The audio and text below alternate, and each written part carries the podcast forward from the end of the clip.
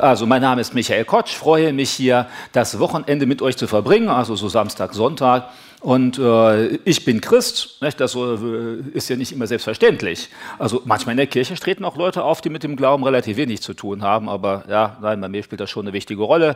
Ich bin mit 14 Jahren zum Glauben an Jesus Christus gekommen und das hat mein Leben dann ganz stark mit beeinflusst, unter anderem in dem, was ich heute mache. Also heute unterrichte ich an der Bibelschule Brake, eine theologische Ausbildungsstätte, wo die Leute hinkommen, normalerweise drei Jahre verbringen und äh, ich hoffe dann auch viel lernen und bereichert wieder zurück nach Hause oder in ihren Dienst reinkommen. Äh, ich habe, bin verheiratet, das auch schon seit ein paar Jahren, genauer gesagt seit, äh, wenn ich das richtig gerechnet habe, 35 Jahren. Und wir haben zwei Kinder. Äh, neben der Arbeit an der Bibelschule mache ich auch noch verschiedene andere Sachen. Ich habe, bevor ich dann zur Bibelschule gekommen bin, in Basel studiert, an verschiedenen Stellen dann Theologie und vergleichende Religionswissenschaft und Ökologie und Philosophie. Das war auch alles ganz spannend und habe da immer wieder mit Leuten zu tun gehabt, wie wie äh, ihr ja hoffentlich auch, nämlich Leuten, die äh, manchmal dem Glauben distanziert gegenüberstehen. Also äh, wenn wir jetzt irgendwo vor 500 Jahren gelebt hätten, dann müssten wir wahrscheinlich uns mit keinem Menschen darüber unterhalten, ob es Gott gibt oder nicht. Aber vor 500 Jahren war das dem normalen Deutschen vollkommen klar. Wie kannst du auf so eine absurde Idee kommen, dass es keinen Gott geben könnte? Oder auch vor 500 Jahren war das gar keine große Diskussion. Wie ist die Welt entstanden? Da hätte jeder gesagt, ja, schlagen wir mal auf, hier steht in der Bibel, äh, sechs Tage hat Gott Himmel und Erde geschaffen, am siebten Tag geruht, ja, das ist es gab ja noch im 19. Jahrhundert diesen Bischof Ascher aus England, der hatte dann sogar noch genau, genau berechnet, wie alt die Erde ist. Ich hat dann die biblischen Geschlechtsregister durchgegangen und ist dann auf eine ganz konkrete Zahl gekommen, meint er sogar so bis auf den, sei irgendwie ein Herbstnachmittag, an dem Gott dann die Welt geschaffen habe. Und da merken wir, oh, das ist dann schon sehr mutig, da auf seine Berechnungen drauf zu vertrauen. Äh, das ist, wenn wir heute in Deutschland mit Menschen sprechen, nicht immer so sondern wir treffen Leute, äh, die mehr oder weniger äh, Überzeugungen teilen, die wir als Christen haben. Manchmal ist das so, dass sie sagen, okay, es gibt einen Gott. Immerhin, noch die Mehrzahl der Deutschen tut das. Nicht mehr die Mehrzahl der Deutschen ist Mitglied einer christlichen Kirche. Das war ja eine Meldung im letzten Jahr, äh, dass da die Mehrzahl der Deutschen sind heute konfessionslos. Also zusammen alle evangelisch-katholischen und was es sonst noch für Kirchen gibt, sind weniger als 50 Prozent der Bevölkerung. Das heißt aber nicht automatisch, dass diese Leute nicht mehr glauben, dass es einen Gott gibt. Also erstmal müssen wir sehen, es gibt ein paar Leute innerhalb der evangelischen Kirche und der katholischen, die nicht glauben, dass es Gott gibt. Auch da sind Journalisten ja immer wieder gespannt darauf nachzufragen, wie das aussieht und stellen dann fest, es gibt äh, evangelische, also Mitglieder der evangelischen Kirche, der katholischen Kirche, die nicht glauben, dass es eine ewige Seele gibt. Ein Leben nach dem Tod, Himmel und Hölle oder äh, Gott. Ich habe selbst an der Universität einen solchen Professor gehabt, einen Professor Gerber, äh, der hat sich vorgestellt als atheistischen Christen. Also, und der hat dann Pfarrer ausgebildet, viele Pfarrer ausgebildet. Und manche von denen, äh, die sind heute in der Kirche, sind genauso überzeugte Atheisten und gleichzeitig sagen sie, sind sie noch Christen. Oder einige kennen vielleicht den Namen noch der Dorothee Sölle, die war auch im größeren Rahmen so bekannt geworden, hat viele öffentliche Vorträge gehalten und dann hat sie unter anderem ein Buch verfasst, Atheistisch an Gott glauben. Das heißt, nicht, was jetzt für den Christen aus der Gemeinde, ich hoffe, hier dann ein bisschen auf Unverständnis stößt. Wenn man allerdings sehr gebildet ist an der Uni, dann ist das gar kein Widerspruch mehr, nicht? dann passt das auch irgendwie zusammen. Man muss dann nur ein paar philosophische Erklärungen heranziehen, was ich heute Nachmittag nicht tue, weil ich ja nicht diese Position verteidigen will. Ich will nur das Beispiel nennen. Wir haben mit Menschen zu tun in der Gesellschaft, die bestimmte Überzeugungen teilen und andere nicht. Äh, wenn du zu deinem Nachbarn gehst und ihm sagst, in der Bibel steht, dann kann es sein, dass er vor Ehrfurcht erzittert und sagt, das steht in der Bibel, das übernehme ich, super. Es kann aber auch sein, dass er mit den Achseln zuckt und dann sagt, ja und? Der sagt, ja, das steht in der Bibel. Ja und? Bewegt ihn gar nicht. Also dann ist es eher, wenn du irgendeinen Zeitgeistphilosophen zitierst, vielleicht, derjenige fasziniert das, oder irgendetwas anderes. Also dann müssen wir sehen, auf welcher Basis können wir überhaupt mit Menschen reden. Und äh, das ist genau das Anliegen der Apologetik, wobei wir immer vor Augen haben müssen, die meisten Gespräche, die wir führen mit Menschen, die keine Christen sind, also das heißt, wo wir uns nicht gegenseitig auf die Schulter klopfen und sagen, ah super, bist du auch Christ, ja, wir gehören zusammen, wir glauben das auch, Es tut ja gut, aber die Herausforderung besteht ja nicht nur hier in der Gemeinde oder sonst, wo wir in der Gemeinde sind, zusammenzukommen und sich da zu bestätigen, äh, sondern auch das Gespräch zu suchen mit Menschen, die ganz anders ticken, die vollkommen andere Vorstellungen vom Leben haben, von der Wahrheit haben, von dem, wie alles so gelaufen ist. Und dann ist die Frage, wie wir das tun können. Äh, in den meisten Fällen äh, tun wir das oder sollten das tun, indem wir einen Smalltalk führen. Also deshalb, ich würde auch jeden auffordern, ganz gleich, wie stark du äh, an Diskussionen interessiert bist oder an Glaubensgesprächen interessiert bist. Ja, das, was heute in Deutschland am allernotwendigsten ist, das ist der religiöse Smalltalk. Also wir können jetzt auch den Begriff Smalltalk weglassen. Das meint einfach das kleine Alltagsgespräch, in dem Aspekte vom Glauben einfließen. Das ist das, was ich damit meine. Äh, denn in der Gesellschaft, in der wir leben, ist der christliche Glaube mehr oder weniger äh, in eine Ecke hinein verbannt worden. Das heißt, er kommt in ganz vielen Bereichen unseres Lebens gar nicht mehr vor. Oder wer erinnert sich noch daran, wie ein Spitzenpolitiker das letzte Mal offen bekannt hat, dass er regelmäßig den Gottesdienst besucht oder in der Bibel liest oder betet? Das gibt es ja so gut wie nicht mehr. Sowas. Bitte? Söhne der macht das noch, häufig aber auch in kirchlichen Veranstaltungen, im Bundestag so gut wie nie und in öffentlichen Reden auch nicht. Es gibt so ein paar Fromme, die machen das, aber eben, was mich da beunruhigt, ist auch, dass sie es fast nur im Gemeindekontext tun oder wann die Christen als Zuhörer da sind. Dann ist mir für mich die Frage, ja, wie echt ist das denn jetzt? Solche Leute gab es früher äh, häufiger, äh, also äh, denken wir an solche Leute wie der Johannes Rau, nicht? der hat das doch noch öffentlicher mal gesagt und kommt ja auch aus einem pietistischen Hintergrund, äh, wie sehr das nun alles richtig richtig fromm ist oder nicht, müssen wir nicht beurteilen, macht ja Gott. Aber da war das durchaus noch mehr populär, dass man solche Sachen auch in der Öffentlichkeit benannt hat. Das ist heute nicht mehr, dürfen wir auch keinen Politiker verdenken, weil heute mit Frömmigkeit identifiziert zu werden, das ist eher ein Manko. Da muss man eher damit rechnen, dass man Wählerstimmen verliert. Und für einen Politiker ist das Wichtigste Macht- und Wählerstimmen. Aber das sind ja nicht nur die Politiker, das sind genauso die Journalisten. Also wer kann sich das letzte Mal erinnern, dass in irgendeinem der großen Sendeanstalten, ARD, ZDF und so weiter, Arte, mal einen Bericht gegeben hat über christlichen Glauben, der positiv gewesen ist. Also gesagt hat, boah, super, da tun die Christen hier eine richtig gute Arbeit. Also falls Ihnen mal sowas auffällt oder falls Ihnen mal sowas auffällt, schickt mir das zu. Ne? Schaue ich mir auch gerne an, sehr ermutigend. Denn das meiste, was ich dann nur zu sehen bekomme, das sind irgendwie Kritik, sodass viele Christen sich schon daran gewöhnt haben. Nicht? Also wenn du da vorgeführt wirst, so eine letzte Sache ist jetzt ein paar Monate her, hatte Arte eine dreiteilige Serie über evangelikale Christen. Und das war natürlich auch wieder ein vorkommender Verriss. Da wurde gesagt, evangelikale Christen, also naja, das ist eine Gefährdung für die Gesellschaft, weil das sind alles Trump-Anhänger. Äh, wo ich mich auch frage, nicht wie in Deutschland die Leute jetzt Trump-Anhänger sind und ihn wählen oder so, ist ja ziemlich weit weg. Aber äh, so über das, was real im evangelikalen Raum läuft, wurde kaum berichtet, sondern mehr so ein Feindbild von so politischen Aktivisten äh, geschürt. Aber das wurde dann verkauft, also das sind evangelikale Christen. Wenn mein Nachbar, der nun nicht in die Gemeinde geht, äh, sich ein Bild machen will und surft dann im Internet, dann kommt er höchstwahrscheinlich auf solche Berichterstattung. Also, was ich damit sagen will, ist, wir müssen damit rechnen, Menschen, die wir treffen, äh, die haben häufig ganz wenig Ahnung, was christliche Inhalte betrifft. Viele wollen das auch nicht. Und umso jünger die Leute sind, umso weniger äh, beschäftigt sie das überhaupt. Umso weniger ist Glaube überhaupt ein Thema. Da wirst du auf Leute treffen, da sagst du, in der Bibel steht oder Gott und die wissen, ja, egal, was willst du überhaupt? Das ist so, als ob du irgendein skurriles Hobby hättest, was keinen interessiert.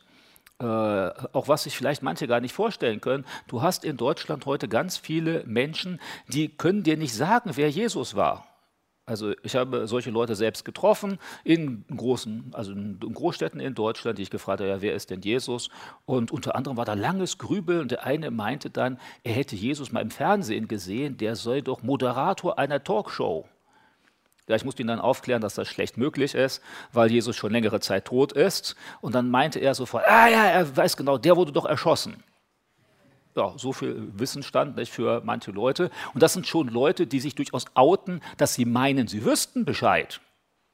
Oder ein anderer meiner Nachbarn, mit dem ich von einer Zeit lang gesprochen habe, da sind wir über die katholische Kirche ins Gespräch gekommen. Kann ich mal sagen, gut, glücklicherweise bin ich nicht katholisch, nicht, aber trotzdem kann das ja auch da ungerecht laufen. Und dann kamen wir selbstverständlich, wie für einen säkularen Menschen üblich, auf die Missbrauchsfälle in der katholischen Kirche. Und dann hatte ich ihn gefragt, was er denn meint, wie viel Prozent der äh, Priester der Katholischen seien denn pädophil? Und er meinte so 70 bis 80 Prozent. Also faktisch sind es zwei bis drei Prozent vielleicht. Also äh, woher kommt der Eindruck, dass er meint, das sind 70 bis 80 Prozent? Ja, geh doch mal auf irgendeine Internetseite, ZDF, ARD, RTL und gib ein katholische Priester. Ja, fast alle Berichte drehen sich darum, dass es pädophile Priester sind. Und so. Fast anderes gibt es kaum, also an Berichten in den großen Medien. Äh, wenn du jetzt kirchliches Fernsehen anschaust oder Wort zum Sonntag oder sonst was, dann natürlich schon, aber jetzt diese großen Berichte. Und da sind dann Zerrbilder der Menschen im Kopf. Zerrbilder von der Bibel, Zerrbilder von Jesus, Zerrbilder von Christen, vom Glauben. So ein kleines Körnchen Wahrheit ist manchmal daran. Und jetzt ist die Frage, wie sprechen wir mit den Menschen? Das Erste, was wir brauchen, sind solche religiösen Smalltalks. Also wichtiger erster Gesprächstipp. Äh, nicht erst überlegen, wie kann ich jetzt eine Riesendiskussion vom Zaun brechen. Du musst davon ausgehen, dein Arbeitskollege, die allermeisten und deine meisten deiner Nachbarn wollen gar keine Riesendiskussion um den Glauben aus mehreren Gründen. Einerseits, weil es für sie äh, nicht relevant ist. Die meisten deiner Nachbarn, besonders wenn sie jünger sind, die wollen eher mit dir über die Vorteile veganen Essens reden, als darüber, ob die Seele errettet wird. Ob die Seele errettet wird, die meisten Menschen unter 30 Jahre interessiert das null in Deutschland. Es sei denn, sie kommen aus einer christlichen Gemeinde oder sind irgendwie sozialisiert. Aber ob du vegan isst, ob du ein gerechter Mensch bist oder so, ja, das ist eine wahnsinnig wichtige Frage, weshalb die auch in vielen, vielen Talkshows erläutert wird. Und das heißt, das Erste, was es erstmal wieder braucht, damit wir überhaupt eine Grundlage haben, um weiter über religiöse Fragen sprechen zu können, ist, dass wir die Menschen wieder daran gewöhnen, dass Glaubensthemen ganz normal mit dem Alltag zu tun haben. Denn ich kenne auch manche Christen, die reden in der Gemeinde fromm, aber höre ich sie am Arbeitsplatz reden oder mit ihren Nachbarn reden, da kommt kein frommes Wort über ihre Lippen, außer, ja, ich besuche ja eine Gemeinde. Und dann meinen sie, jetzt sei damit schon alles gesagt. Wenn du deinem Nachbarn sagst, ich besuche eine Gemeinde, die meisten deutschen Nachbarn, wenn sie nicht selbst fromme Herkunft haben, die wissen damit nichts anzufangen weil sie ja so gut wie nie eine besucht haben. Und wenn sie eine besucht haben, dann war das zu einer Hochzeit, zu einer Konfirmation, zu einer Beerdigung. Und das fanden sie meistens langweilig und haben nur darauf gewartet, dass endlich das Essen kommt. Und dass die, wenn du jetzt sagst, ich gehe regelmäßig in den Gottesdienst, dann denken sie nur, was muss das für einer sein, der so etwas macht, der sich selbst quält, da immer wieder langweilige Veranstaltungen zu besuchen. Aber gut, manche brauchen das halt. Oder manchmal kommt dann, ja, bist halt ein armer Kerl, deine Eltern haben dich dazu erzogen. Also das heißt, die meisten Leute empfinden es nicht mehr als vorbildlich, was auch zeigt, äh, wenn ihr nachschaut im Internet, werdet ihr feststellen, dass der Gottesdienstbesuch in den großen Kirchen äh, dramatisch, drastisch zurückgegangen ist. Vor zehn Jahren besuchten in der katholischen Kirche noch ungefähr 3,4 Millionen Menschen am Sonntag den Gottesdienst. Zwischenzeitlich sind es um die 800.000 in ganz Deutschland. Von einer Kirche, die 20 Millionen Mitglieder hat, sogar etwas über 20 Millionen. Also das heißt, die aller, allermeisten, bei den Evangelischen ist es noch schlimmer, nicht, noch weniger. Und das bedeutet, die meisten Leute, auch wenn sie Mitglied einer Kirche sind, sind nie darin. Und die Hälfte der Deutschen, die nicht Mitglied einer Kirche sind, ja, welche Erfahrungen haben die im Gottesdienst? Ja, so gut wie gar nicht. Weshalb ja auch zum Beispiel gestreamter Online-Gottesdienst schon mal was Gutes ist. Da können Leute dann ohne große Hürden überwinden zu müssen, sich mal anschauen, was in, den, in diesen Geheimräumen passiert. Also hast du einen säkular geprägten Menschen in Kretenbach, der weiß wahrscheinlich, hier gibt es diese Gemeinschaft, der weiß auch, irgendwas Frommes ist da, aber was hinter den Mauern sich da wirklich abspielt, welche Exzesse hier stattfinden, Orgien gefeiert werden oder so.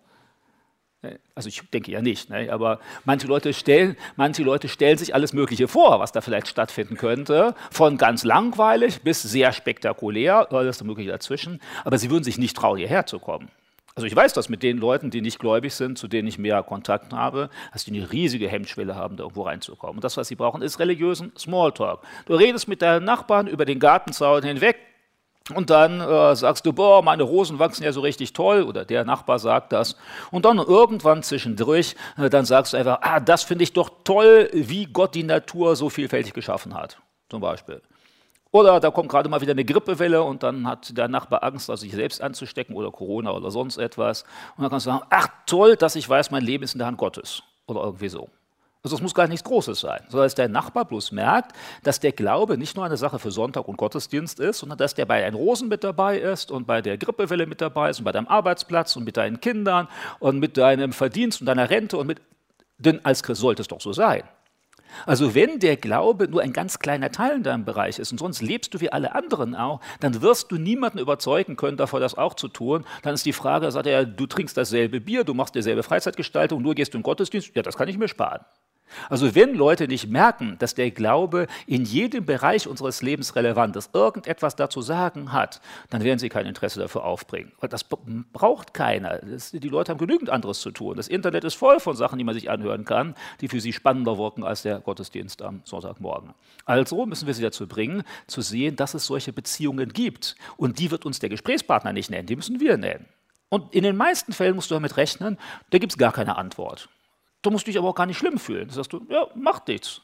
Und äh, was weiß ich, in zwei Tagen lässt du wieder mal was Frommes fallen. Und, äh, und dann wieder mal etwas. Und mit der Zeit gewöhnt er sich daran, ach, so ist mein Nachbar halt. Aber jetzt hat er im Kopf, der geht nicht nur zu dieser seltsamen Gruppe, sondern da spielt der Glaube oder Gott wirklich irgendeine Rolle bei dem im Leben. Und das ist die Grundlage, ohne die jedes argumentative Gespräch mit, äh, über den Glauben, die bringt dann gar nichts, wenn das nicht da ist. Also dass wäre dann eine stabile Basis ist, sonst sind das leere Diskussionen mit Leuten, die halt gerne sich rumstreiten, aber soll ja dazu führen, dass das Leben herausgefordert wird. Also die erste große Herausforderung, mit Menschen darüber reden, und das fordert äh, mal nachdenken, so mal kreativ sein, vielleicht mal so eine Sache durchspielen. Was gibt es so für tägliche Gespräche beim Mülltonne rausstellen oder beim Rasenmähen? Oder beim Reden über den Urlaub oder über die Kinder oder Enkelkinder oder so etwas. Was kommt da eigentlich immer wieder vor? Und wenn man nicht so spontan ist, sich dann schon vorher mal überlegen, ach, das könnte ich doch mal sagen, das stimmt doch auch, das ist mir wichtig.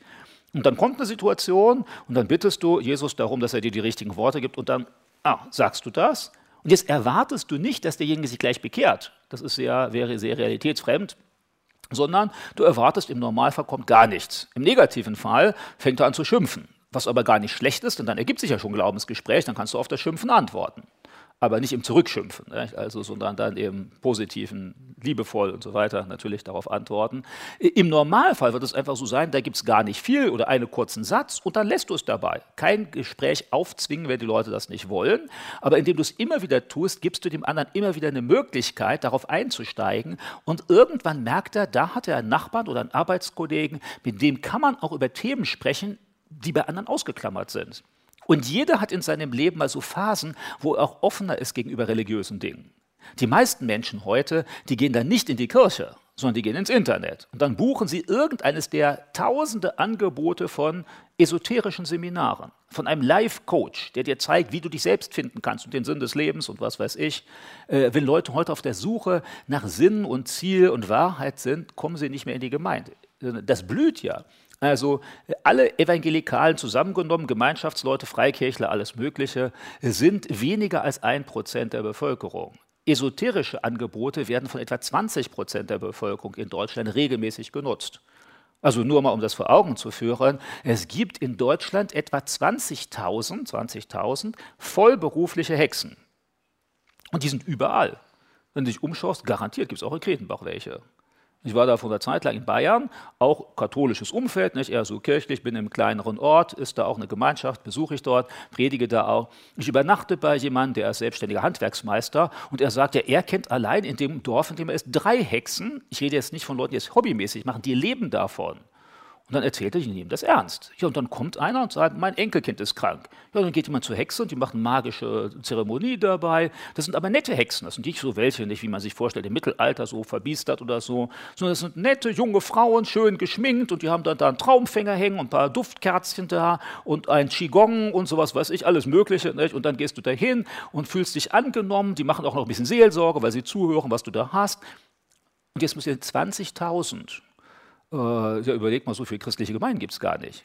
Also zwischenzeitlich Leute sind, wenn sie religiöse Anwandlungen haben, gesuchen da. Da haben sie eine nette Hexe aus der Umgebung. Wenn es die Hexe nicht ist, dann ist der Schamane oder eben der Life-Coach oder sonst irgendjemand einer. Diese Leute sind im Internet äh, präsent und was äh, ich mir kaum vorstellen kann, äh, damit kann man richtig Geschäft machen. Weil die Leute sind bei einer Sinnsuche richtig bereit, viel Geld zu investieren. Da habe ich gerade mit einem jungen Unternehmer gesprochen vor einigen Wochen und äh, verdient gut Geld, hat dann auch Geld, ist auf der Suche nach äh, sich selbst. Also das heißt auf der Suche nach dem Sinn des Lebens, was man also tun kann. Und dann trifft er im Internet so einen nett lächelnden Lifestyle-Guru. Äh, in seinen ersten Videos hat er mir auch dann gleich gezeigt, stellt er sich vor mit seinem kleinen Team, alles natürlich sofort per Duo, ist auch richtig cool. Der ist dann auf so einer Südseeinsel, weiß jetzt nicht, was war das hier, Thailand oder sonst wo, am Strand und da sagt er, ja, er hat sich endlich selbst gefunden, nachdem er vorher so, was weiß ich, Management gewesen war. Und jetzt bietet er Kurse an. Du kannst einen Kurs von 15 Sitzungen mit ihm persönlich, sind allerdings keine äh, Einzelsitzungen, sondern du hast dann so einen Kreis von fünf bis zehn Personen, die daran teilnehmen kannst du haben, also 15 Sitzungen, neben ein paar Instant-Videos, die du dir anschauen kannst, also die hat er irgendwann mal aufgenommen. Und äh, ja, jetzt könnt ihr mal raten. Was würdet ihr bezahlen, so für 15 Sitzungen, eine Stunde mit einem Lifestyle-Guru, der da auf der, was weiß ich, in der Karibik oder auf, auf sonst wo lebt? Bitte? Ja, ihr seid ja richtig, ihr habt auch viel Geld, merke ich hier. Ne? Ja, also ich würde mir denken, oh, das überlege ich mir jetzt aber mal. Also es geht in diese Richtung. Ich sage, das gibt es ja gar nicht. 3000 war das. 3000. Ne? Und dann habe ich gedacht, okay, also für jede Online-Sitzung, wenn du das jetzt mal rüberschlägst, sind das 200 Euro. Äh, jetzt habe ich mir gleich gedacht, wenn ich jetzt ungläubig wäre, das wäre eine echte Geschäftsidee. Jetzt hast du eine Sitzung, vielleicht nur fünf Leute sind da in der Sitzung. Eine Stunde machst du mal Pause vom Surfen und Fischen und Baden und so. Eine Stunde Pause, nicht per Internet, irgendwie von der Insel. Und in der einen Stunde hast du fünf Personen 200 Euro, in einer Stunde 1000 Euro verdienen. Und ich habe mir dann mal sowas zeigen lassen, wo er meint, das sei so die große Wahrheit. Und ich dachte, hä, was labert er die ganze Zeit rum? Alles so Plattitüden, so nix, nicht Richtiges dahinter. Ausbildung dafür musst du auch nicht machen, weil es gibt ja keinen Studiengang für Life Coach, das bist du einfach. Aber das ist für mich erstaunlich. Könnt ihr euch vorstellen, dass jemand, äh, dass ihr euren Nachbarn einladet und sagt, heute Nachmittag haben wir bei uns in der Gemeinde einen interessanten Vortrag, kostet nur 200 Euro. Was meint ihr, wie viele Nachbarn würden kommen? Die kommen ja nicht mal, wenn ihr sagt, es ist gratis. Ja, vielleicht ist das gerade der Fehler. Müssen wir vielleicht Eintrittskarten verkaufen und dann würden die ja, ich bin mir nicht so sicher. Ihr müsst halt richtig in Mode sein. Wenn ihr in der Mode drin seid, ja, was will ich damit sagen? Es gibt so Phasen im Leben, da sind Menschen religiös offen nur damit sie mit uns ins Gespräch kommen, müssen wir lange vorgebaut haben, mit so einem religiösen Smalltalk. Wir müssen ihnen immer wieder so ein Angebot ausgerollt haben, dass sie merken, wir sind normal, wir können auch die Probleme und die Denke der Menschen verstehen und darauf vernünftige Antworten geben. Und dann wird Gott irgendeine Möglichkeit schaffen und einen Zeitpunkt, wenn wir mehr erzählen können. Wenn das nicht der Fall ist, ist es aussichtslos dann ist da ein Mensch, der ist dann spirituell, wie sie es heute nennt, der ist spirituell auf der Suche, aber der kommt im Internet zu irgendeinem Coach und bezahlt ihm richtig viel Geld und am Ende ist der auch nicht viel klüger als vorher, aber äh, das wird keiner eingestehen, weil wenn du so viel Geld investiert hast, dann muss das gut sein. Stell dir vor, deinen Freunden zu sagen, ja, ich habe das Geld gegeben, ja, ist nichts wert, bist du ja selbst blöd, nicht? dann lachen sie über dich, dann sagst du, ah, war gut. Wenn du dann konkret nachfasst, habe ich den auch gefragt, nachdem er den Kurs durchgemacht hat, ja, und jetzt? Ja, sagt er, ja, ich bin ruhiger geworden. Ich sage, ja gut, dafür 3000 Euro zu bezahlen. Nicht? Man muss sich auch innerlich beruhigen, wenn man denkt, das Geld ist jetzt weg. Nicht? Und äh, muss man sich innerlich wohl, ja, nicht so schlimm irgendwie. Aber da war nichts Substanzielles, nichts, was wirklich sich verändert hat. Und am Ende müssen wir überzeugt sein, dass das, was wir für Wahrheit in der Bibel haben, noch viel, viel besser ist als das, was irgendein Life-Coach anbieten kann, um dich selbst zu finden, um deine Identität zu finden und so. Nur wir müssen auch lernen, andere Begriffe zu benutzen. Begriffe, die die Menschen heute in unserer Umwelt verstehen. Viele der klassischen Begriffe, die wir von der Bibel benutzen, die sind für uns klar, aber die sind für die Leute, die spirituell auf der Suche sind. Überhaupt, dass wir von spirituell reden. Also wenn du heute zum Beispiel jungen, vielen jungen Menschen in der Stadt, irgendwie Großstadt sagst, in Deutschland, du bist religiös. Religiös ist für die meisten jungen Leute schlecht. Ich habe mehrere junge Leute gefragt, ja, äh, was hältst du von Religion? Schlecht. Und dann, ja, was ist denn so? Ja, ich bin spirituell.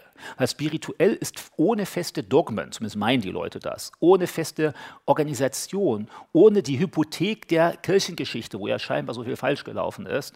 Und äh, deshalb, wir müssen da Leute erreichen auf dieser Ebene, also religiöser Smalltalk.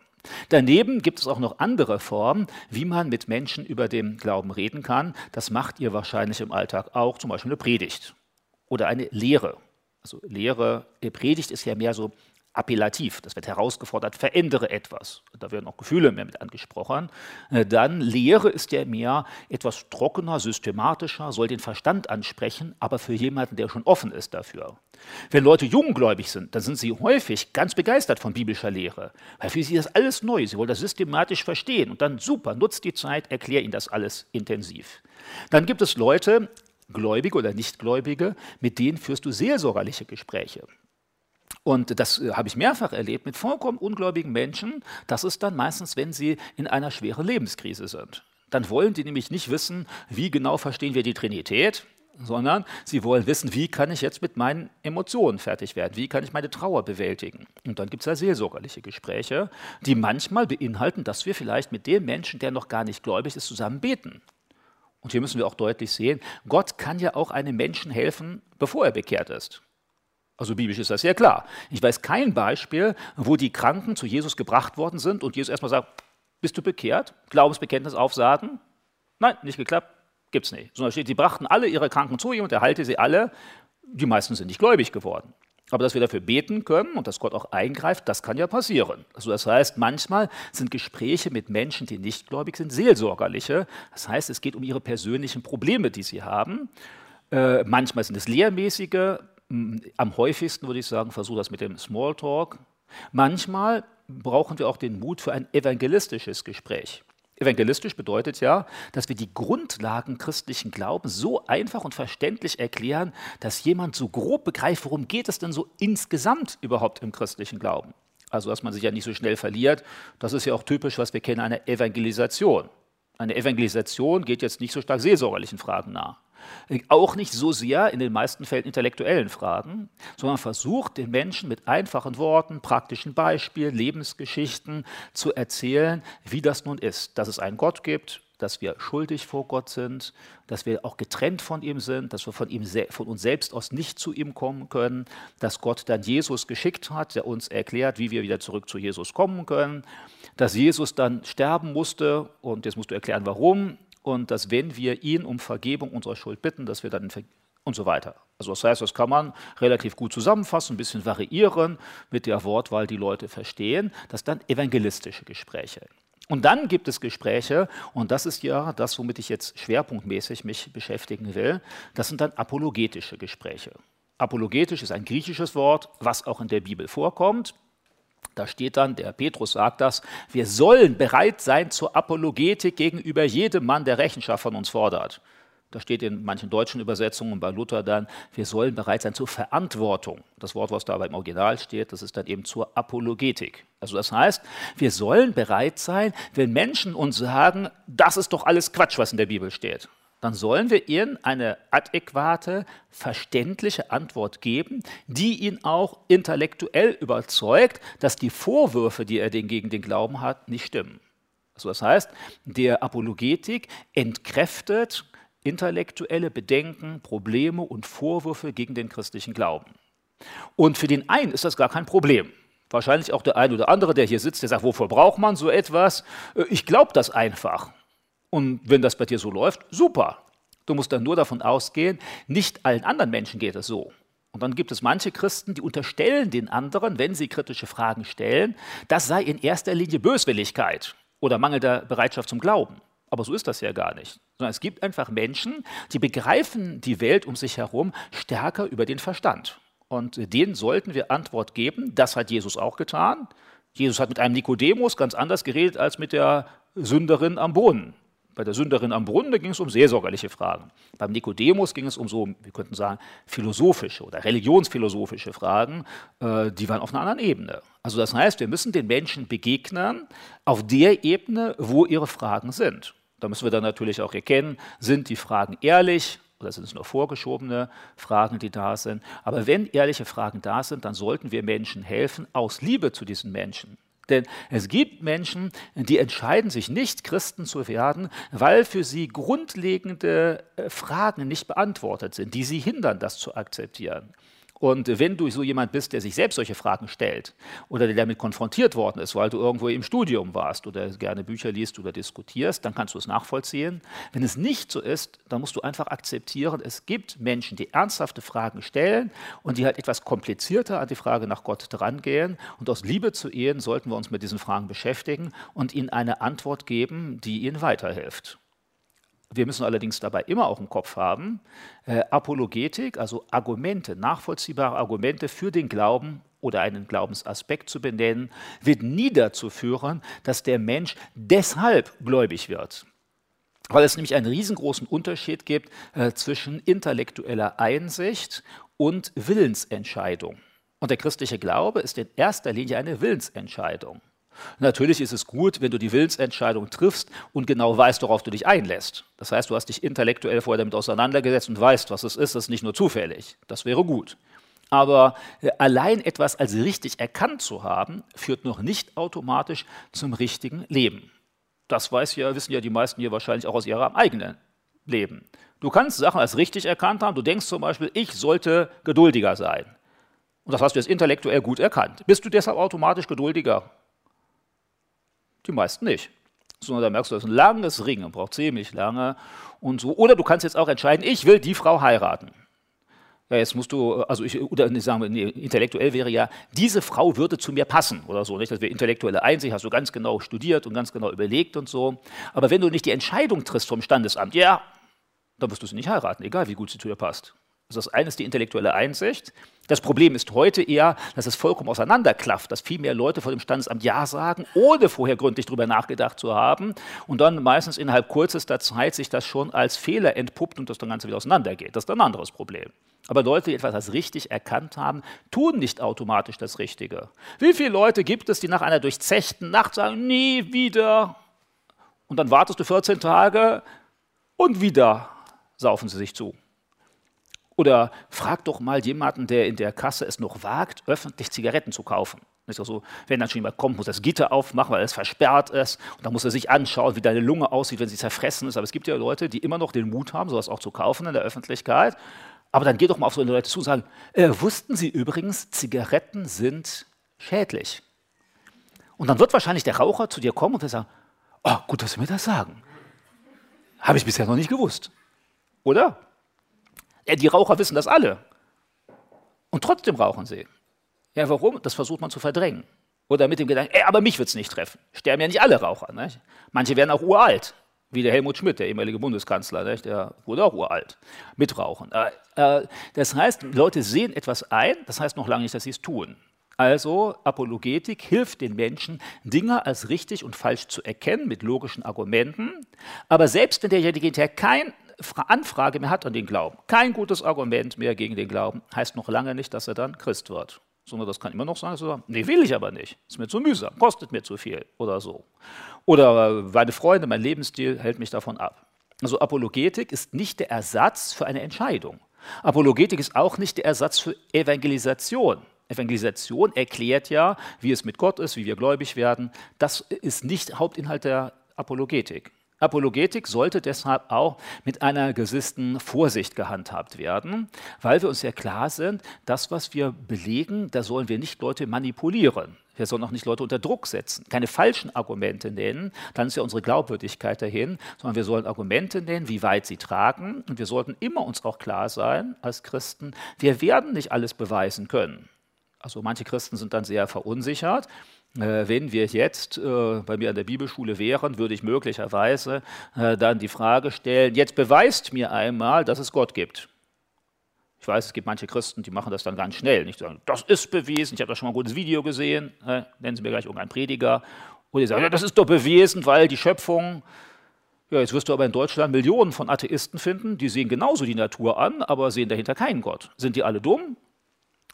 Ja gut, manche sind sogar Professoren. Na gut, es gibt auch dumme Professoren.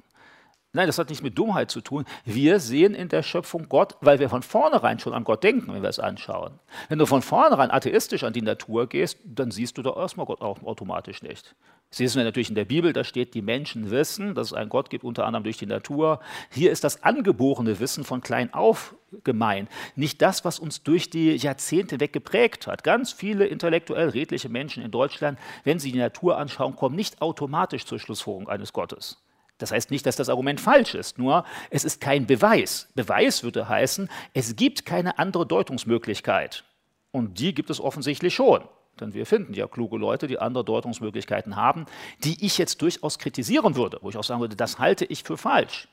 Und was sonst noch für ein Beweis? Manche sagen ja, in der Bibel steht doch. Oder manche sagen, Gott hat doch Wunder getan in der Bibel. Alles gute Argumente, aber keine Beweise. Denn jemand würde dann sofort sagen, ja gut, da steht das, aber das könnte auch jemand erfunden haben. Wie willst du jetzt beweisen, dass die Sachen der Bibel nicht erfunden sind? Und das kannst du natürlich nicht. Also, ja, man hat was ausgegraben. Ja, was hat man denn ausgegraben?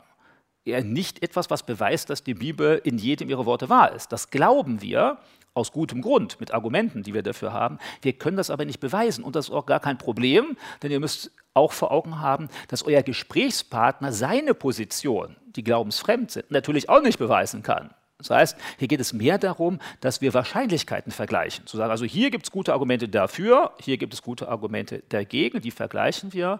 Und dann kommen wir dazu, dass äh, viel mehr für das spricht, was die Bibel uns äh, darbietet. Und davon bin ich überzeugt, das kann ich auch gut belegen. Aber Beweis, damit sollten wir vorsichtig sein. Wenn jemand nur intensiv genug mitdenkt, dann wird er das nicht akzeptieren, zu Recht.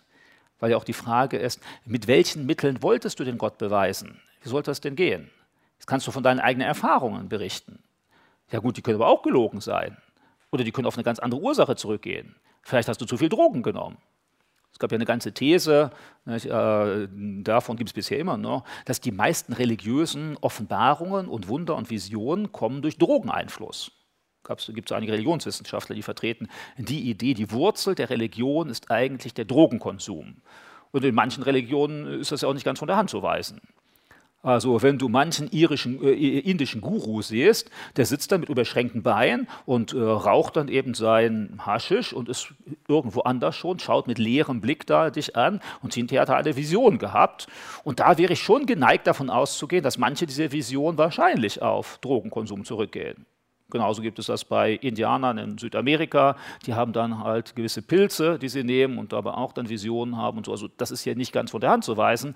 Die automatische Sache, dass jede Offenbarung auf sowas zurückgeht, das würde ich dann sagen, nein, das ist nicht bewiesen. Dass es das auch geben kann, ja, das ist so, offensichtlich. Da gibt es Beispiele dafür.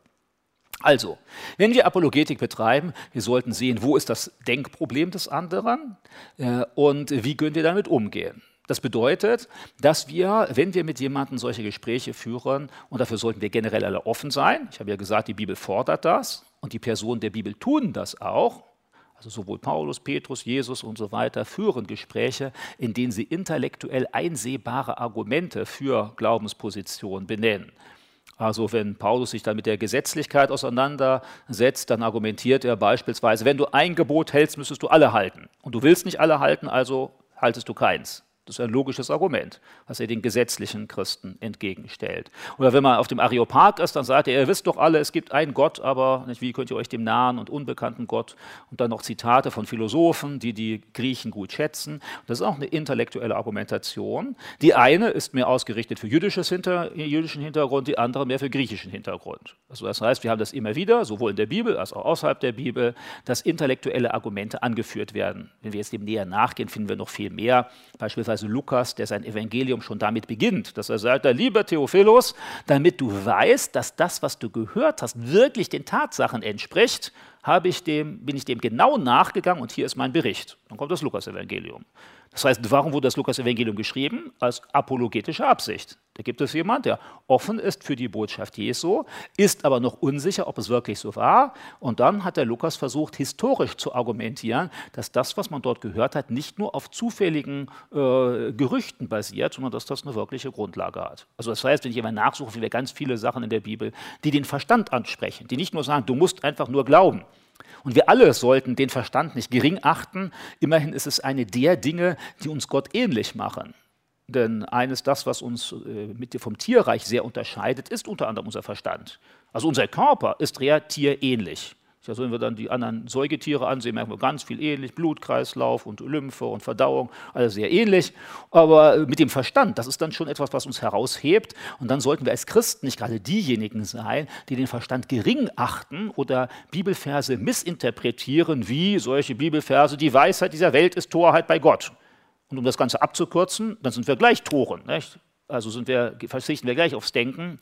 Das sollte nicht so sein, sondern Christen sollten gerade dabei hervorstechen, auch ihren Verstand als Gabe Gottes zu erkennen und sachgerecht einzusetzen, natürlich dann auch die Grenzen äh, des Verstandes deutlich vor Augen zu haben. Also zu sehen, dass auch der Verstand nicht alles begreifen kann. Das ist eine Demütigung für einen klugen Menschen. Ohne die geht es aber auch nicht. Denn wir alle, also wenn wir jetzt von der Bibel auskommen, wissen ja, dass Gott äh, um mehrere Potenzen klüger ist als wir. Und äh, das heißt, wenn Gott die ganze Wirklichkeit erschaffen hat, wird es höchstwahrscheinlich nicht klappen, dass wir sie in derselben Umfang begreifen können, wie Gott sie geschaffen hat. Also unser Verständnis ist begrenzt und das sollten wir auch einsehen, egal ob wir Christen sind oder nicht. Ja, was brauchen wir noch, wenn wir daran gehen? Äh, wir brauchen die Sehnsucht, Menschen etwas weitergeben zu wollen. Ich könnte es jetzt auch ausdrücken, die Liebe zu den Menschen. Und die sollen wir ja haben. Wenn ich keine Liebe zu den Menschen habe, werde ich mich auch mit den Fragen, die sie beschäftigen, nicht wirklich auseinandersetzen. Das heißt, ich muss Liebe zu den Menschen haben, die ich erreichen will. Diese Liebe, wenn sie echt ist, führt auch dazu, dass ich ernsthaft zuhöre. Also nicht nur, was irgendjemand da äh, so das schnell einordnet, ich höre genau zu, weil ich ja gerne möchte, dass nicht, dass ich einfach diesen Menschen besiege, vollkommen falsche Auffassung, sondern dass dieser Mensch auf seinem Lebensweg ein Stück weiterkommt. Und weil ich überzeugt bin, dass das, was ich in der Bibel kenne, auch dem anderen weiterhelfen kann, will ich dem das so gut wie möglich weitergeben. Wir sind also nicht Vertreter, der irgendwas verkaufen will. Wir sind auch nicht Ideologen, die die anderen zwingen wollen, sondern wir sind dann mehr Leute, die andere dabei begleiten, weil wir einen Teil der Wahrheit kennengelernt haben durch Jesus und das auch anderen wünschen und dann den Weg gehen, den sie gut verstehen. Also wir sollen die Leute lieben, klar. Dann, wir müssen uns Zeit nehmen, auch das ist klar. Wir müssen äh, die Bibel gut kennen, denn wenn wir die Bibel nicht kennen, wissen wir ja gar nicht, was wir verteidigen sollen. Ich treffe auch manche Christen, die eiern so herum, was der Inhalt der Bibel angeht. Äh, und dann kommt ein Nichtgläubiger, der stellt Fragen und sie wissen gar nicht, was sie verteidigen sollen weil sie die Bibel nicht richtig verstehen. Also das heißt, jemand, wenn wir den Glauben verteidigen wollen, müssen wir die Bibel verstanden haben, um zu wissen, was ist denn überhaupt das, was wir weitergeben wollen? Wir sollten auch über die Sachfragen eine gewisse Ahnung mitbringen. Also wer lediglich einmal zwei Vorträge über Evolution gehört hat und das noch möglichst im christlichen Rahmen, wo man so richtig lästern kann über die dummen Evolutionisten, der ist nicht sehr gut vorbereitet für ein ernsthaftes Gespräch über Evolution von jemandem, der sich gut auskennt. Da wird man schnell eine Bauchlandung machen. Und am Ende wird man sogar noch äh, dem Evangelium geschadet haben, weil derjenige nämlich denkt, ach, so wenig Ahnung hat wie er von der Biologie, genauso wenig ist das glaubwürdig, was er vom Glauben sagt.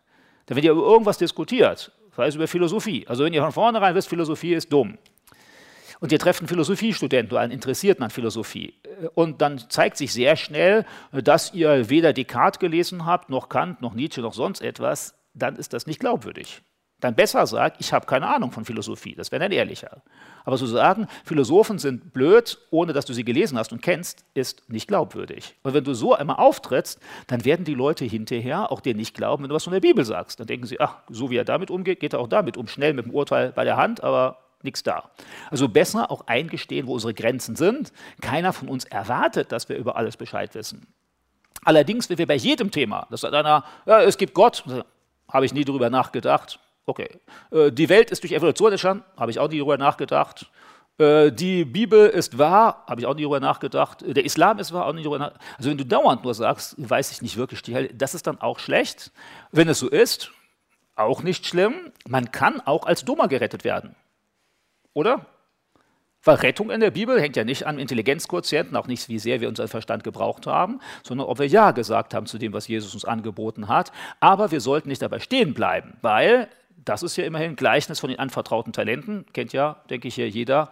Äh, wenn du von Gott ein gewisses Quantum an Intelligenz geschenkt bekommen hast, dann solltest du das nicht vergraben, um es bei der Wiederkunft Jesu zurückzugeben, sondern dann solltest du mit dem Verstand, den Gott dir gegeben hat, ihn effektiv einsetzen, um ihn zu verherrlichen.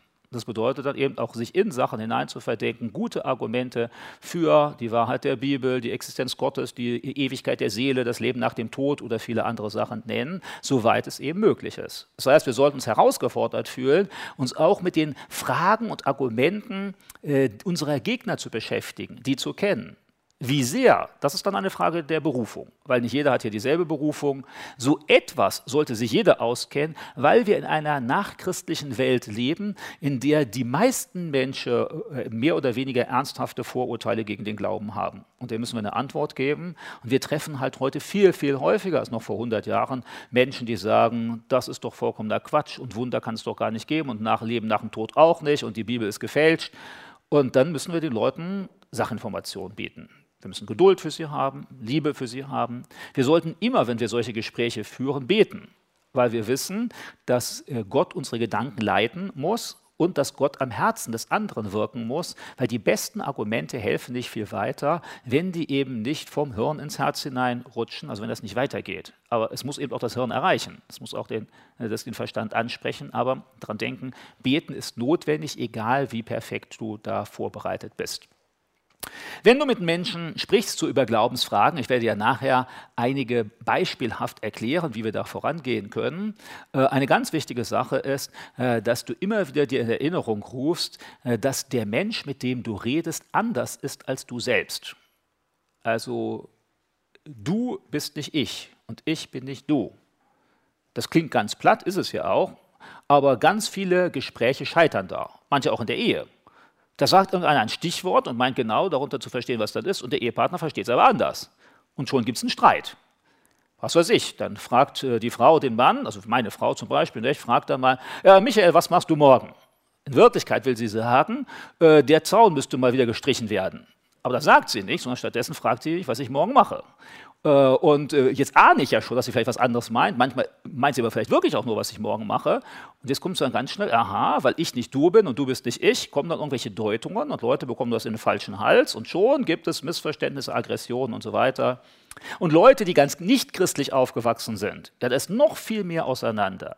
Da müsst ihr ganz sensibel zuhören, was versteckt sich hinter einem Begriff, hinter einer Aussage. Äh, jetzt auch nicht zu sehr rumgrübeln, das Beste ist natürlich den anderen zu fragen. Also das heißt nicht nur, aber nicht gleich von was auszugehen. Da meldet sich einer und sagt, es gibt keinen Gott. Und du denkst gleich, ah, meine zehn Argumente für die Existenz Gottes, die bringe ich jetzt an, vollkommen falsch, weil das, was du als erstes tun musst, ist ganz genau zuhören, warum der andere denn meint, dass es keinen Gott gibt. Und vielleicht wirst du darauf stoßen, dass die ganz unterschiedliche Argumente haben können, die Leute. Und du musst ja hinterher eine Antwort finden auf das Problem, was der andere hat. Und nicht auf das Problem, was irgendjemand hat oder was du vielleicht hast. Also, das heißt, ganz wichtig bei der Apologetik, viel, viel wichtiger als die besten Argumente zu kennen, ist, genau und gründlich zuzuhören. Und in der ersten Phase eines wirklich apologetischen Gesprächs, da musst du immer wieder nachfragen. Also dann sagt einer zum Beispiel, es gibt keinen Gott. Du fragst ja, wie kommst du darauf? Also du fühlst dich nicht gleich provoziert. Viele Christen fühlen sich dann gleich provoziert. Und sie denken sich gleich, was bist du für ein blöder Kerl hier? Willst du etwas sagen, mein Glaube ist falsch? Oder ich weiß doch jeder, dass es Gott gibt. Das ist schlecht. Wenn du gleich auf Konfrontationskurs gehst, wirst du die meisten Menschen damit nicht erreichen. Also, du musst zuhören. Und äh, manchmal kommen dann auch Leute, sind sehr angriffig, die sagen, jeder intelligente Mensch weiß doch, dass es keinen Gott gibt. Das ist natürlich kein logisches Argument, aber dahinter steht schon so ein emotionaler Angriff. Denn das bedeutet ja, du bist kein intelligenter Mensch. Manche Christen zucken da gleich zurück nicht, und versuchen sich zu entschuldigen und sagen, ich bin doch auch intelligent oder, oder kommen dann zurück. Und du bist erst recht nicht intelligent und schon bist du ein richtiger Kampf, ne? hilft alles nichts. So und dann, dann bleib einfach ruhig und versuch den anderen zu fragen, äh, wieso denkst du denn, dass es keinen Gott gibt? Und ich habe dann Leute erlebt, die sagen mir dann wieder, das weiß doch jeder. Ja, dann auch reg dich immer noch nicht auf, sondern dann sag ja, ich bin einer von den wenigen, die es eben noch nicht wissen. Dann sag mir doch deine guten Gründe. Er gibt so viele. Ja, dann nenn dir doch mal deine drei wichtigsten Gründe. Ja, äh, und wenn du dann merkst, da kommt nichts, dann weißt du, hier gibt es gar kein apologetisches Problem. Das ist nämlich bei ganz vielen Menschen. Ganz viele Menschen übernehmen bloß den Mainstream, den sie von ihren Eltern gehört haben, den Medien gehört haben. Und solange, sobald dort anfängt zu bohren, wirkliche Gründe zu hören, kommt nichts. Oder es kommen irgendwelche ganz platten Gründe. Und dann merkst du, hier musst du gar nicht sehr intensiv argumentieren. Geh ein bisschen drauf ein, damit der andere sich nicht bloßgestellt vorkommt. Das ist ja emotional für den wieder schwierig. Aber dann äh, komm einfach zu den wirklich entscheidenden Fragen, die den anderen abhalten, sich mit dem Glauben auseinanderzusetzen. Und ihr werdet merken, die meisten Menschen haben ja auch kaum Gesprächspartner. Wo gibt es einen Gesprächspartner mit einem Arbeitskollegen, wo er ernsthaft darüber reden kann, ob es Gott gibt oder nicht, oder die Bibel wahr ist, oder ob Jesus wirklich gestorben und auferstanden ist? Die meisten haben gar keinen Gesprächspartner. Sie empfinden es nicht als so relevant, die Medien kaufen es auch kaum auf und wenn höchstens spöttisch kritisch. Und äh, deshalb wirklich zuzuhören kommt selten vor. Jemand, der ein echtes Problem hat, also wirkliche apologetische Fragen, der wird welche nennen. Der wird dann Argumente nennen, sagen, ja, das spricht doch dagegen, dass es Gott gibt, oder das spricht doch dagegen, dass es Gott gibt. Und dann musst du diese Argumente zuhören. Nächste Phase ist, äh, du musst dem anderen aufzeigen, wo die Denkfehler seiner Argumentation sind. Also erstmal, du hörst ganz genau zu, und da musst du auch Fragen stellen, zuhören, nicht gleich Antworten vorformulieren. Und als nächstes musst du im Gespräch aufzeigen, wo die Denkfehler in der Konzeption des anderen sind. Warum ist das notwendig? Vollkommen klar. Wenn der andere meint, die Welt perfekt erklären zu können, ist er an deinen Lösungen nicht interessiert. Einer meint, er hat alles, was er braucht. Wofür er deine Sache? Du bist mühsam. Warum lässt du dich nicht in Ruhe? Erst wenn der andere merkt, dass in seiner Konzeption der Welterklärung Defizite sind, die er auch eingestehen kann, dann ist er überhaupt offen, dich als ernsthaften Gesprächspartner zu akzeptieren und zuzuhören. Ist ja auch klar. Das geht euch ja genauso. Wenn ihr gerade in so einer Phase seid, wenn ihr fest im Glauben steht und dann kommt ein Zeug Jehovas an die Haustür und sagt, der Wachturm ist die Wahrheit, wie sehr erschüttert dich das dann? Die meisten wahrscheinlich kaum. Warum? Ja, du meinst ja die Antwort zu haben. Du bist in der Gemeinde, du liest in der Bibel, weißt das schon, du brauchst die Zeugen Jehovas nicht. Wenn du aber gerade, ein, wenn ein Zeuge Jehovas einen Menschen trifft in einer Glaubenskrise, dann plötzlich ist da Interesse, dann spricht man miteinander, dann wachsen Zweifel, dann ist man offener für die Lösung, die Zeugen Jehovas anbieten. Also das bedeutet, wenn wir jemandem ernsthafte Antworten geben wollen, ob es Gott gibt oder nicht, oder ob die Bibel wahr ist oder nicht, dann braucht es in der ersten Phase äh, realistisch aufzuzeigen, wo, wie weit die Argumentation des anderen geht und wo die Grenzen der Argumentation des anderen liegen. Und dann äh, geht es darum, dass wir unsere Argumente benennen, die für die biblische Position äh, passen. So, jetzt kommen wir dazu und sagen, ja, aber guck mal, das spricht dafür, die Bibel muss mehr sein als nur ein menschengemachtes Buch. Und das spricht auch dafür, und das spricht auch dafür, und das spricht auch dafür. Und jetzt wird unser Gesprächspartner, wenn er halbwegs intelligent ist, auch noch Einwände formulieren. Wird er sagen, ja, aber das genügt mir nicht, oder das genügt mir nicht. Aber da er ja erst einmal kennengelernt hat, dass seine Argumentation nicht so super ist und wir jetzt die Möglichkeit haben, hoffentlich mehrere Gründe zu nennen, warum die Bibel zuverlässig ist oder eben, dass man darauf bauen kann, dann wird er das prüfen können. Und dann führt ihn in eine Entscheidungssituation hinein, aber äh, nicht, dass er sich sofort entscheiden muss, weil die meisten Menschen, egal wie intellektuell sie sind, wenn sie vor eine Entscheidung gestellt werden, dann schwupp sind sie wieder bei ihrer alten Position, weil da geht es dann viel mehr darum, ich will mein Gesicht nicht verlieren, ich habe das immer so gedacht, ich kann doch nicht klein beigeben hier, also zack, wieder zurück. Deshalb sag nicht am Ende eines Gesprächs, jetzt sag doch, wer hat recht, ich oder du? Der normale Mensch wird immer sagen, ich. Also nicht ich, sondern er, nicht? Also der andere wird dann sagen, er hat recht.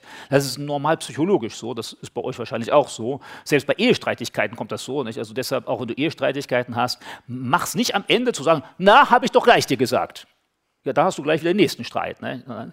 Wenn du jetzt wirklich siehst, der andere kommt ins Überlegen, schweig lieber und bete und warte ab und so, als dass du das jetzt noch versuchst, da drin durchzusetzen und dich dann zu präsentieren, kommt schlecht raus. Lass den anderen in Ruhe, um solche grundlegenden Sachen im Leben zu überdenken. Brauchen die meisten von uns Ruhe. Wir müssen alleine drüber nachdenken, unseren Stolz bewältigen und dann was verändern. Und genauso geht es auch beim apologetischen Gespräch. Und es kann sogar sein, du triffst deinen Arbeitskollegen zwei Wochen später wieder, ihr habt wieder Zeit darüber zu reden und die Diskussion wiederholt sich fast nochmal. Auch da müsst ihr sehen, Lernen, und das weiß jeder Lehrer, falls ihr Lehrer seid, falls einer von euch Lehrer ist, Lernen passiert nicht, dass du deinem Schüler einmal die binomischen Formeln erklärt hast und dann weiß er sie. Wäre ja schön. Dann würde Lernen ziemlich viel schneller gehen. Bräuchten wir keine 13 Jahre, ne? könnten wir zusammenschrumpfen auf zwei, drei Jahre, alles zack, zack, zack, zack, schnell durch. Na, wie läuft Lernen? Du musst es einmal erklären und dann kommst du wieder in die Schulklasse und hast den Eindruck, die waren in der letzten Stunde nicht da. Und dann musst du es nochmal erklären und dann beim dritten Mal, wenn du es erklärst, dann sagt noch einer, das haben sie aber noch nie gesagt. Ja, der war gerade irgendwie in Gedanken irgendwo anders oder hat schon wieder vergessen. Weil Lernen funktioniert so, dass wir Sachen wiederholen und wiederholen. Und wenn dann noch das Lernen gegen die eigene Emotion geht, gegen das, was wir gerne hören wollen, dann wird es umso schwieriger. Und deshalb müsst ihr damit rechnen, eine Diskussion apologetisch ist meistens nicht nach dem ersten Mal vorbei, wenn wir das erste Mal erklärt haben, wie da der Sachverhalt ist, sondern wir müssen das dann nochmal wiederholen und nochmal von der anderen Seite beleuchten und dann verändert sich nach und nach was. Deshalb gebt nicht auf, wenn ihr jemanden habt, der sagt, die Bibel ist alles gelogen und ihr habt ihm das toll erklärt, vielleicht wirklich toll, ist Nachdenken gekommen. Das kann sein, du musst da nochmal drüber reden und nochmal drüber reden und nochmal drüber reden. Nach dem zehnten Mal, dann plötzlich kommt der andere und du bist selbst überrascht. Da sagt er, ja, ist doch eigentlich ganz klar, dass die Bibel zuverlässig ist, habe ich doch schon immer so gedacht. Und jetzt denkst du eigentlich, ja, das stimmt ja gar nicht. Früher hast du genau das Gegenteil gesagt.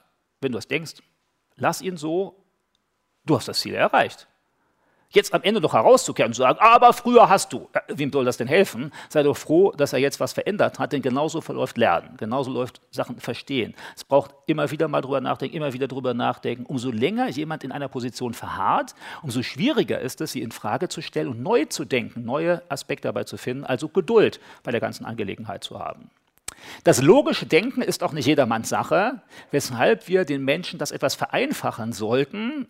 Äh, und da gibt es verschiedene äh, Mittel dazu. Das ist auch jetzt ein Mittel apologetischer Gesprächsführung. Ein äh, sehr beliebtes und auch sehr hilfreiches Mittel sind sogenannte Analogien. Analogien sind kleine Beispielgeschichten.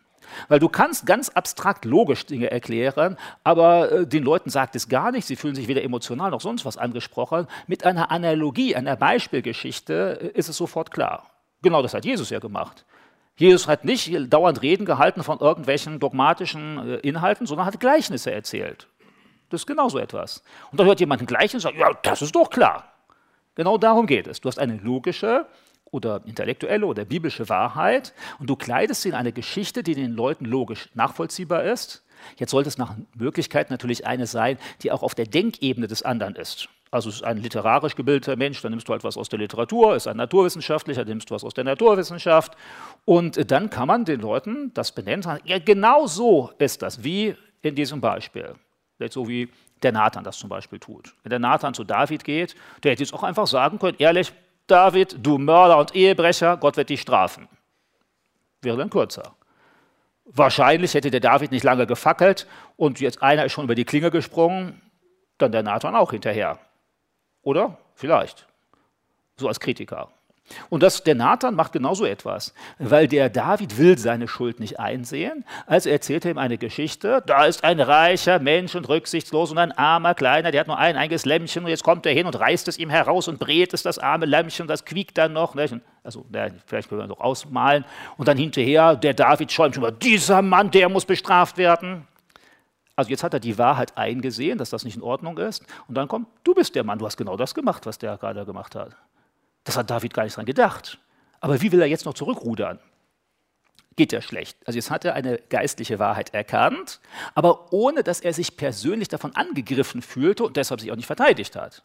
Und genauso gilt es auch darum, äh, schöne, gute, passende Beispiele zu finden, Analogien, die eine geistliche Wahrheit erklären. Also wenn jemand sagt, ja, die ganze Welt, also das wahrscheinlich kennt ihr das auch bei der Evolutionstheorie, da sagen dann manche Leute, ja, die ganze Welt ist einfach nur durch Zufall entstanden.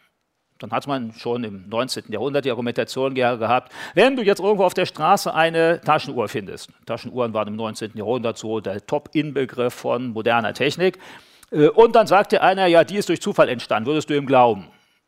Und jeder würde sagen, kann doch gar nicht sein. Also heute würden wir im Beispiel dann nicht mehr eine Taschenuhr nehmen, sondern meinetwegen das Handy. Nicht? So müsste fehlen. Äh, kann, kann, doch nicht sein. Und da sage ich, ah, siehst du, ja, wie kann jetzt so ein komplexer Organismus wie der Mensch, der noch viel komplizierter ist als das Handy, äh, wie kannst du davon ausgehen, dass er einfach so entstanden? Also das, das ist eine Analogie. Eine Analogie hat ja keine direkte Beweiskraft in sich selbst. Sie versucht nur, das Argument des anderen in einem anderen Zusammenhang anzuwenden und zu zeigen, dass es in diesem anderen Zusammenhang gar keinen Sinn macht. Und zwar prinzipiell keinen Sinn macht. Deshalb wichtig für Argumentation ist nicht nur irgendwelche Wahrheiten zu formulieren, sondern auch die äh, zu vermitteln in gut passenden Analogien. Also in Beispielen, die Leute nachvollziehen können. Ein anderer Weg dabei ist auch, dass wir den Menschen aufzeigen, dass ihre Position ungewollte Konsequenzen haben. Also manche Leute, die sagen, es gibt gar keine Wahrheit. Und dann versuchst du an einigen Beispielen festzumachen, wenn es keine Wahrheit gibt, was denn dann, wenn wir das anwenden würden, für Auswirkungen unerwünschter Art und Weise das im Leben des betreffenden Menschen hätte oder der Menschheit hätte. Also, oder, also, und da gibt es jetzt zahlreiche, wo wir sagen können, ja, eben wenn es keine Wahrheit mehr gibt, jetzt könnte ich zum Beispiel hinkommen nicht? und ich nehme einfach deinen Computer hier mit, weil meine Wahrheit ist, der gehört mir. Und wenn, wieso ist deine Wahrheit mehr als meine? Jetzt sagst du, ich habe einen Kaufbeleg. Ja, und Kaufbeleg ist doch egal. Ich sage, mir gehört das ohne Kaufbeleg. Oder ich könnte sagen, deiner ist gefälscht, der Kaufbeleg. Also das heißt, wenn es keine neutrale Wahrheit gäbe, dann würde alles die Grundlage unseres gesellschaftlichen Lebens würde sich auflösen, wenn wirklich alles gleich wahr wäre, einfach wenn nur jemand einen Wahrheitsanspruch erhebt. Genau das ist ja, was die Postmoderne sagt, mit der wir zu tun haben. Dann wäre das eine notwendige Konsequenz. Also wir leben ja davon, dass die meisten Atheisten und Postmodernen inkonsequent leben. Die meisten Atheisten unserer Umgebung leben nach christlichen Werten, äh, mehr oder weniger. Also bei der Sexualethik so ein bisschen, nicht ganz, aber tendenziell auch, äh, denn die meisten Menschen heute, auch wenn die Medien uns was anderes vermitteln wollen, nach Umfrage von Parship, dieser äh, Partnerschaftsorganisation, sind es die meisten Menschen, äh, jungen Menschen unter 30 Jahren, und die hatten sie ja interviewt, die meisten dieser jungen Menschen wünschen sich eine dauerhafte und treue Beziehung. Die meisten jungen Menschen. Wenn du äh, ins Internet schaust oder im Fernsehen schaust, dann hast du ja den Eindruck, die meisten jungen Menschen wollen sich nie binden und jedes Wochenende jemand anders. Solche Leute gibt es. Ist allerdings die kleinere Zahl. Nur weil sie sehr präsent sind, hat man den Eindruck, das sei so. Nein, die Mehrheit der jüngeren Menschen sehnen sich, sie schaffen es da nicht, weil sie selbst zu schwach sind und andere zu schwach sind, aber sie sehnen sich danach. Also das steckt dann irgendwo da im Menschen drin und deshalb verhalten sie sich so.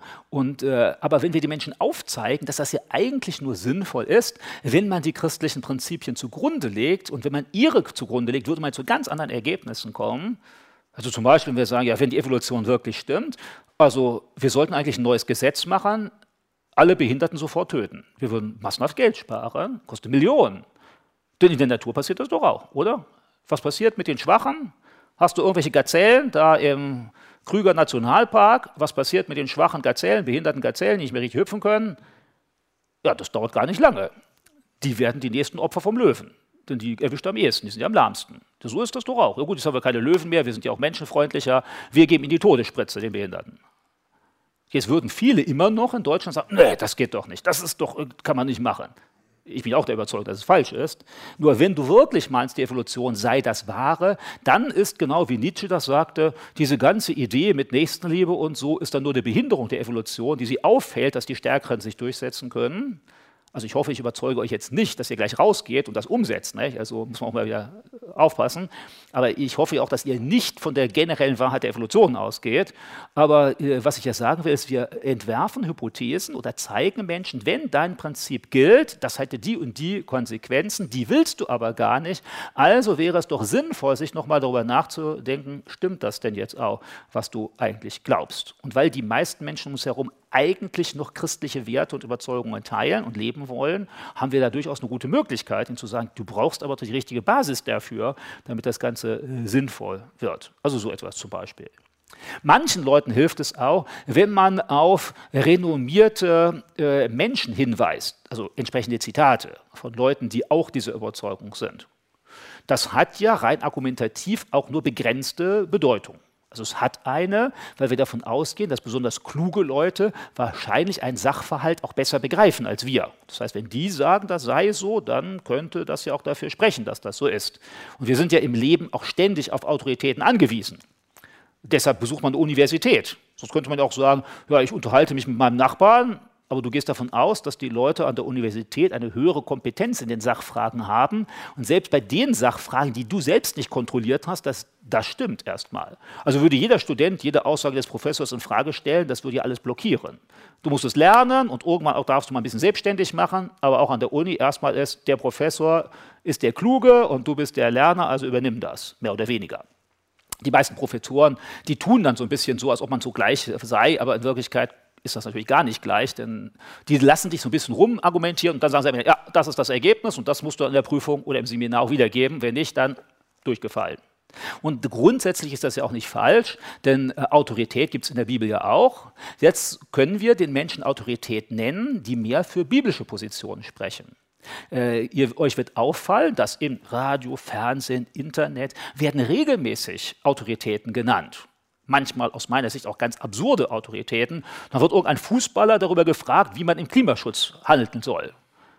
Wo ich mir denke, ja, der ist zwar renommiert und wenn man jetzt darüber reden sollte, wie man am besten Strategie beim Fußball macht, würde ich mir das vielleicht noch anhören, wenn mich Fußball interessieren würde, was nicht der Fall ist.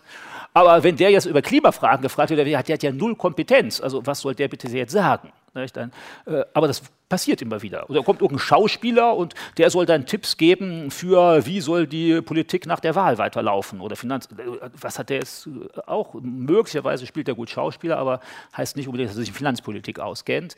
Äh, und äh, also, aber Leute legen sehr viel Wert auf Autoritäten. Deshalb gibt es heute ganz viele junge Leute, die haben dann ihre Internethelden. Nicht? Also das heißt dann irgendwie so ein YouTuber oder sowas, dem man nachläuft, die immens hohe äh, Zugriffszahlen haben. Und diese YouTuber, wenn ihr euch das mal anschaut, die manchmal mit sehr flachen Argumenten äh, alles im Leben ihrer Fans bestimmen. Von der Kleidung über die Urlaubsorte, über die richtige Form der Brille bis zur Wahl. Wenn die hinterher sagen, ah, ist doch klar, man wählt die, dann zack, die ganzen, also oder die Hälfte der Nachfolger wählen das dann auch, weil ah, der ist doch so toll.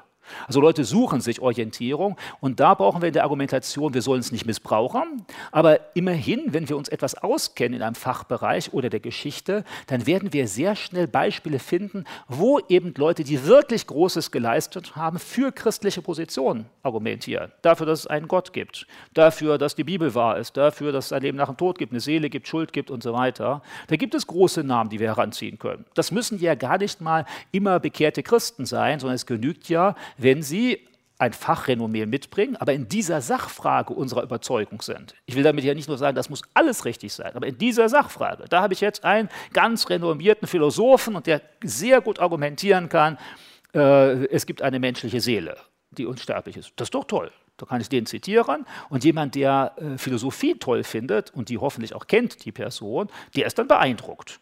Und das gibt es tatsächlich. Also ich habe ja unter anderem an der Universität Philosophie studiert und das, was ich immer wieder mit Schrecken gemerkt habe, dass die meisten Philosophiedozenten, die sich für sehr eingebildet, also die waren sehr eingebildet nicht, über ihre Klugheit und so weiter, wenn es dann um Philosophen ging, haben sie meistens da abgebrochen, wo diese Philosophen christliche Überzeugung oder Gott oder so etwas äh, benannt haben. Denn wir müssen ja klar sehen, dass die meisten Philosophen des christlichen Abendlandes der letzten 2000 Jahre fest von der Existenz eines Gottes überzeugt waren.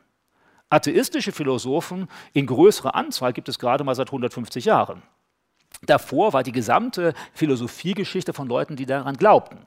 Heute kommen dann viele äh, Philosophiedozenten, kommen dann ganz schnell und sagen, ja, das war ja nicht anders möglich, weil alle Christen waren. Da würde ich sagen, aha, also wir zitieren jetzt diese großen Helden, weil die so toll waren, aber im Grunde genommen waren die bloß vom Zeitgeist beeinflusst. Und du, großer Professor, heute, du bist natürlich gar nicht vom Zeitgeist beeinflusst. Das ist jetzt etwas Ironie. Ne? Darf man manchmal auch gebrauchen, um Leute herauszufordern zum Nachdenken oder Wachwerden oder so. Also äh, den, da müssen wir sagen, also wenn jetzt ein Immanuel Kant, der immerhin bis als riesengroßer, wichtiger Philosoph äh, der Aufklärung gilt, wenn der jetzt nur daran geglaubt hat, dass es einen Gott gibt, weil das der Zeitgeist war, und wer bist du, Professor, so? Na, was glaubst du, wenn du zehn Jahre tot bist, erinnert sich kein Mensch mehr an dich, und du bist jetzt so klug, dass du weißt, das ist nicht so. Also wenn der Immanuel recht hat, der Immanuel Kant mit seinem kategorischen Imperativ, vielleicht hat er auch damit recht, dass er sagt, es gibt einen Gott. Immerhin hat er tief darüber nachgedacht. Und es gibt ja noch einige andere mehr, nicht? weil ich könnte jetzt eine ganze Menge zählen. Wenn ihr aber von Philosophie nichts haltet, wären diese Zitate vollkommen sinnlos. Wenn ihr aber sehr viel von Naturwissenschaft haltet, ja, dann würde ich euch jetzt ein paar bekannte Naturwissenschaftler, zum Beispiel erzähle ich euch dann von Michael Faraday. Falls ihr Physiker seid, wisst ihr sofort, ah, Michael Faraday, der Faradayische Käfig und so weiter. Nicht kennen wir doch alles. Ja, wusstet ihr, dass der Laienprediger in einer Freikirche in London gewesen war, weil er fest von der Existenz Gottes überzeugt war, von den Gesetzen, die Gott in die Natur gelegt hat und so weiter? Natürlich muss man das wissen, wenn man es erklären soll. Ich könnte jetzt auch noch andere erzählen, nicht nur einer. Und dann würde mancher, der richtig naturwissenschaftlich drauf ist, oder okay, also wenn diese großen Helden zu dem Ergebnis gekommen sind, die ja immerhin klug waren und was geleistet haben, was kaum jemand leistet, dann ist da vielleicht was dran. Also es kann so ein Türöffner sein, der legitim ist, weil wir alle Autoritäten haben, auf die wir uns berufen. Und jetzt muss das nicht gleich sagen, Gott als Autorität, weil die Leute, mit denen wir reden, sind ja nicht gläubig, aber dass wir andere Leute nehmen, die da Autorität geben. Also wir stellen Fragen, die die Leute weiterdenken, also zum Nachdenken anreizen. Äh, wir äh, zeigen Konsequenzen ihres Denkens, die möglicherweise ungewollt sind. Wir haben Analogien, das heißt Beispielgeschichten, an denen wir das deutlich machen. Oder wir führen auch an der richtigen Stelle Zitate ein, die die Leute da zum Nachdenken bringen. Und das alles dient ja mit dazu, in dem ersten Schritt den Menschen zu zeigen, dass ihre Argumentation lückenhaft ist, dass es also nicht so ganz genau läuft, wie sie sich das vorstellen. Und im zweiten Schritt dafür, dass wir unsere Position, die aus der Bibel abgeleitet ist, dass die äh, gute Gründe hat, das Ganze dabei anzunehmen. Ja, äh, an dieser Stelle werde ich einfach mal einen Einschnitt machen, äh, aus dem Grund, weil ich jetzt einige Zeit schon genommen habe. Es gäbe zwar noch einiges zu sagen, aber wir haben irgendwann eine Pause vor und vor der Pause möchte ich euch noch die Möglichkeit bieten für Ergänzungen oder Rückfragen. Also wenn ihr jetzt sagt, also da habe ich jetzt was nicht genau verstanden oder das äh, möchte ich noch mal genauer begründet bekommen, dann besteht jetzt die Möglichkeit, dem noch einige Zeit nachzugehen. Falls es nicht der Fall ist, habe ich auch keine Probleme, die nächste Viertelstunde noch zu füllen, bevor wir dann unsere Pause machen. Und äh, ja, aber Möglichkeit für Rückfragen. Euch ist wahrscheinlich auch klar, ich nenne konkrete Punkte, ich hoffe, die sind auch angekommen. Äh, das heißt, das ist nicht alles. Äh, sondern das ist nur ein Ausschnitt. Das heißt, wenn ihr alles davon mitbekommen wollt, ja, dann meldet euch bei der Bibelschule Brake an, ne, dann haben wir auch mehr Zeit dafür. Dann habe ich für diesen Bereich der Apologetik mal so 20 Stunden, um das ausführlicher erklären zu können. Und selbst dann komme ich noch nicht zu allem, was man da sagen könnte. Aber ich hoffe, dass ihr trotzdem ein paar Aspekte mitnehmt. Und das genügt ja schon. Wenn ihr ein paar Aspekte mitnehmt, nur zwei oder drei, und die erfolgreich anwendet, super.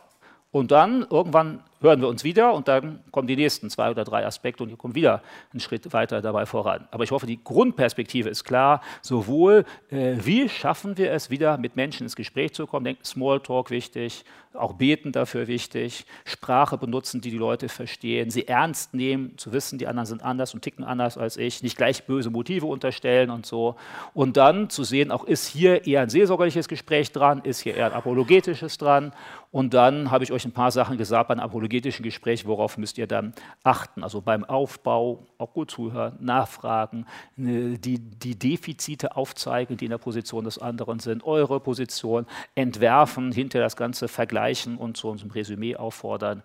Ja, aber jetzt die Möglichkeit für äh, Rückfragen oder ähm, Ergänzungen, ein paar gute Tipps noch oder was euch gerade so dazu einfällt.